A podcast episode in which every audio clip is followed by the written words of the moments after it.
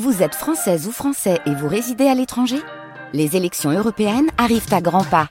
Rendez-vous le dimanche 9 juin pour élire les représentants français au Parlement européen. Ou le samedi 8 juin si vous résidez sur le continent américain ou dans les Caraïbes. Bon vote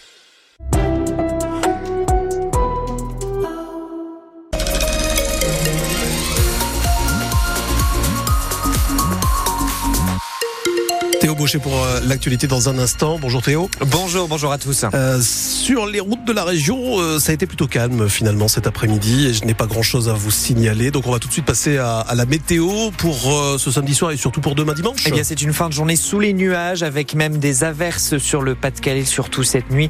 Le vent souffle en rafale à 85 km heure et cela restera sensiblement pareil demain. Les averses en moins. Des températures entre 8 et 12 degrés au réveil, 10 à 13 l'après-midi. Après l'incendie mortel à Aumont hier soir, les enquêteurs tentent donc d'éclaircir ce qui s'est réellement passé. Les premières auditions des occupants de cet immeuble de la rue Victor Hugo ont eu lieu dès hier soir. Des témoins ont aussi été entendus. L'incendie a fait un mort, un homme de 70 ans atteint d'un handicap. L'enquête devra déterminer s'il y a eu des manquements à la sécurité au niveau électrique ou bien des normes incendie. Mais pour le maire d'Aumont, ce drame pose aussi la question de la gestion de l'habitat insalubre.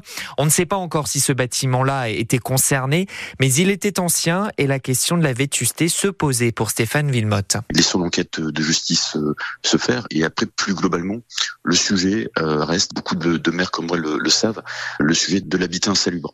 Parce que euh, nous avons encore des propriétaires qui parfois, par manque de moyens ou peu scrupuleux, ne vont pas faire les travaux nécessaires pour mettre en sécurité des logements et laisser des logements loués à, à des personnes qui parfois sont dans le besoin. Et là-dessus, ben, nous devons continuer à, à lutter contre l'habitat insalubre. Je vous prends un exemple. Sur Aumont, nous avons mis en place le permis de louer. Le permis de louer, c'est un permis qui autorise un propriétaire à louer un logement quand celui-ci respecte les règles. Et dès qu'il y a des signalements, on engage des contrôles, des contrôles qui peuvent concerner euh, des choses liées à l'humidité, mais parfois euh, des choses plus graves. Et donc là, dans ces cas-là, euh, on rencontre le propriétaire. Parfois les choses se passent bien, parfois les choses se passent mal. En tout cas, c'est un sujet sur lequel nous sommes mobilisés. Un grave accident de la route est survenu la nuit dernière à Saint-le-Noble, près de Douai. Deux voitures se sont percutées. Quatre personnes ont été blessées, dont trois se, trouvent, euh, se trouvaient hier en, en, urgence absolue. Elles ont été prises en charge par les services d'urgence médicalisés de Douai et de Lille. Cinq personnes sont en garde à vue dans une enquête autour d'un possible projet d'attentat. Cinq jeunes hommes d'entre 20 et 23 ans arrêtés hier en Meurthe-et-Moselle du côté de Nancy. Ils, ont, ils sont entendus par les services de renseignement pour vérifier s'ils avaient bien un projet terroriste. Ils auraient effectué des repérages dans plusieurs marchés de Noël de la région Grand Est ces derniers jours. Leur interpellation intervient alors que le ministre de l'Intérieur a appelé hier les forces de l'ordre à faire preuve d'une extrême vigilance à l'approche des fêtes. La menace terroriste reste très élevée en France depuis l'attentat d'Arras. Plus de 5000 soignants alertent sur les conséquences sanitaires de la loi immigration, un texte qu'ils jugent mortifère pour la santé publique. Dans une tribune, ils appellent Emmanuel Macron à ne pas promulguer le texte car ils redoutent une augmentation de la mortalité infantile et des inégalités sociales.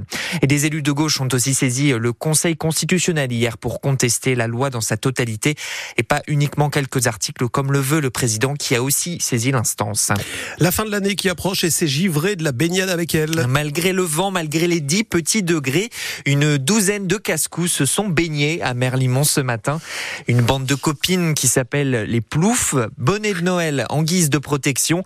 Anne, qui habite Grosflier, n'a pas eu froid aux yeux et ce n'est pas la première fois qu'elle participe d'ailleurs. Déjà l'année dernière. Alors le premier, je l'avais fait en, le tout premier, je l'ai fait en combinaison courte quand même. Et puis après, je me suis dit non, je peux pas les voir tout en maillot de bain et moi en combi, donc je me suis lancée et dès le deuxième bain, euh, ça a été euh, en maillot. Je pense que toute seule, je le ferai pas.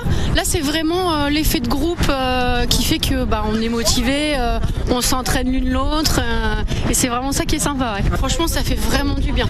Et je fais quand même pas mal de sport, et c'est vrai que pour la récupération sportive, je trouve ça génial. Puis c'est revigorant. Pour l'immunité aussi, c'est vraiment bien. Euh, et on est rarement malade l'hiver. Et là, à l'approche des fêtes, ça permet aussi de brûler des calories. De... Alors, je sais pas si vraiment ça brûle des calories, mais.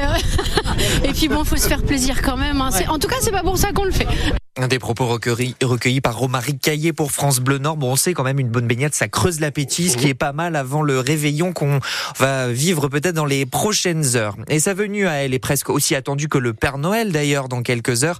Eve Gilles, Miss France, pourrait participer au lancer de hareng traditionnel de la bande de Dunkerque pendant le carnaval en février. L'invitation a été envoyée à Miss France 2024 par le maire de la ville. Et ça tombe bien puisque la Miss nordiste avait dit que ça la tenterait beaucoup. Dunkerque se verrait même accueillir le concours Miss France en décembre de l'année prochaine.